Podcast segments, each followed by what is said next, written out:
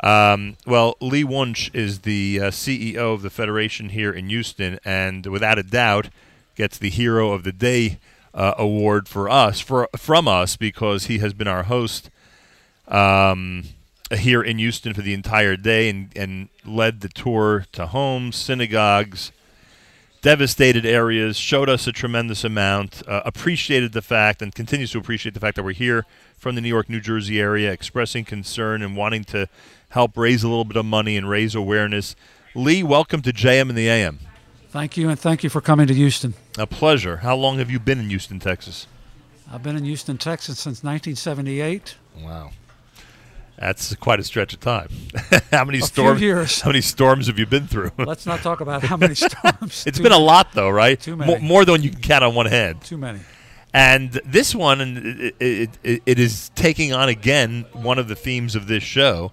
Uh, a lot of people don't realize it was completely unexpected as a damaging storm. This was not a quote unquote tropical storm with a name. It was not hurricane season, which starts June 1st.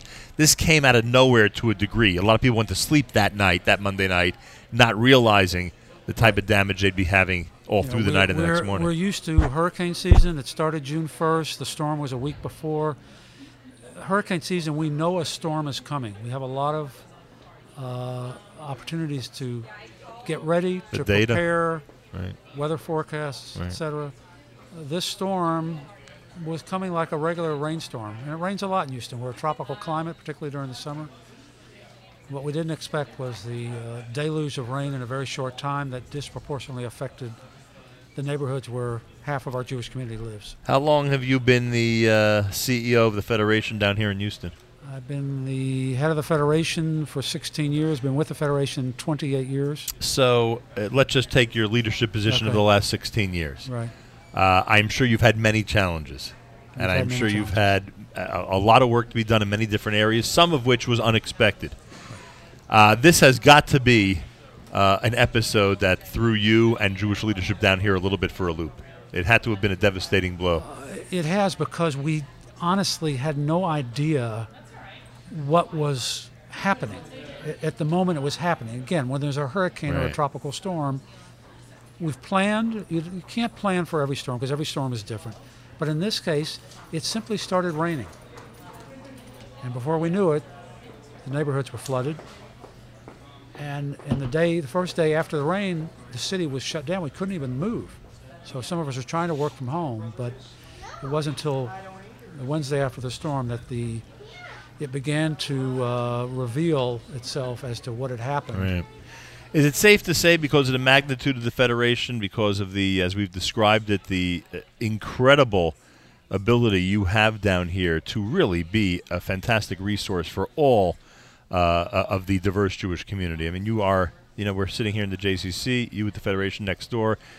It's not an understatement to say that you are the umbrella of the entire Jewish community, that every segment of the community depends on you. With that responsibility on you, um, did you wonder if you'd be able to supply and and uh, and uh, effectively handle the what what people needed to be handled in the aftermath of the storm? It must have been a a scary You know, situation for always you. a scary situation, but uh, because we've had some experience dealing with these storms, we had somewhat of a game plan. And again, every storm is different, uh, but I'm always impressed and inspired by the fact that people, our professional leadership, our volunteers, they step up to the plate. When, when families are in crisis, as they definitely were and continue to be, uh, we step up and uh, and respond. Um, you didn't know, at least I would assume you didn't know, if the financial support necessary to help the people would come through. Um, It it- you're absolutely you had right. no idea. You had no idea no how people would respond. Yet, Jewish communities, both as individuals and as organizations throughout the entire country, helped out in the last six weeks.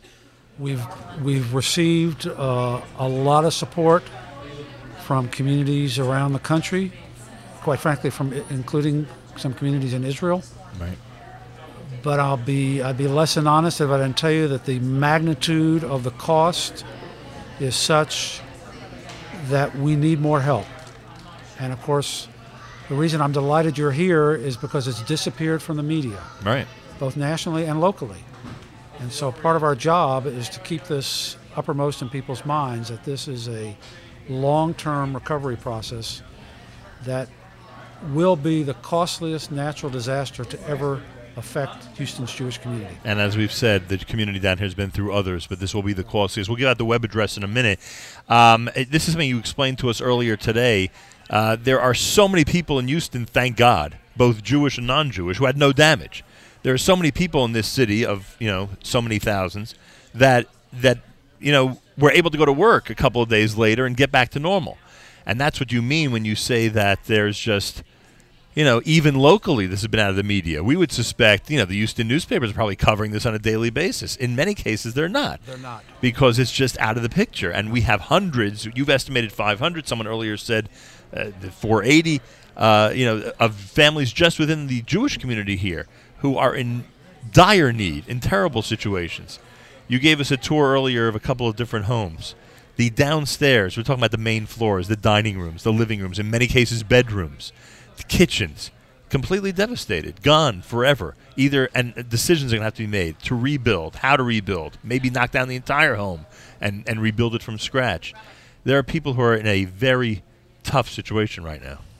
So they fall into two categories. We're concerned as a community with the short midterm recovery of these families that are facing extraordinary financial exposure. They want to rebuild their homes uh, to whatever degree, but the home, two of the homes, you saw two homes Yep. today, and multiply it times hundreds. Right.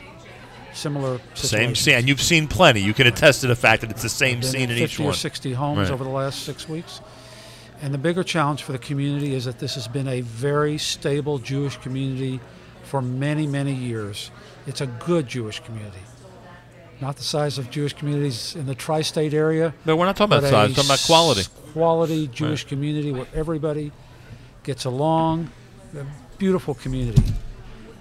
But if families make decisions that they don't want to subject themselves to additional flooding, Right. Then they could make decisions to either leave the neighborhoods where we've invested billions in our Jewish community institutions over the last 60 years, or even worse, leave the city. And that would devastate our Jewish community. Devastate.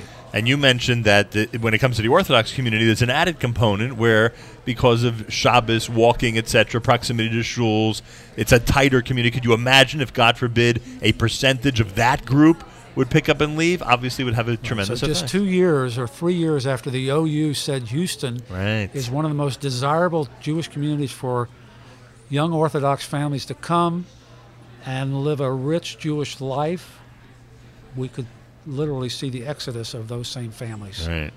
From the community, from Yeah. the city. Today's not the day for the tour for those prospective That's people who want to move in, but hopefully in a few months. I only take friends on the tours. I don't take strangers on the tours. hopefully in a few months there'll be a Right. great tour again. We'll be able to show Correct. people how incredible Correct. this community is. Uh, Lee Wunsch is with us. He's CEO of the Federation here in Houston, Texas. When it's not a discussion about devastation, but it's not a discussion about the supporting HoustonJewish.org slash Houston Flood, that's HoustonJewish.org slash Houston Flood, your days are spent uh, doing what?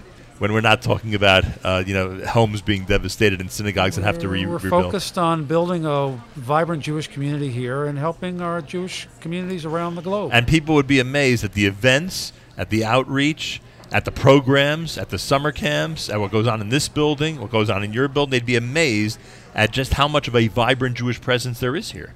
Right. When my parents moved to Texas in 1951, their family, my family in the New York area said, Where the heck are you going? and in 1951, of course, it was, uh, you know, not much of a Jewish Right. community in the various cities in Texas. Today, we have a vibrant, active, dynamic Jewish community and lots of activities.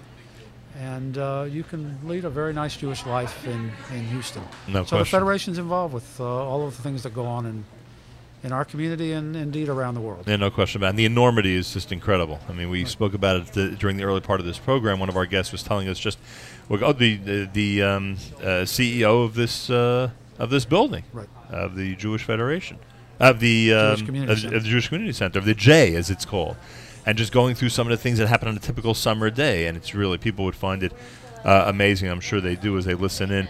Uh, again.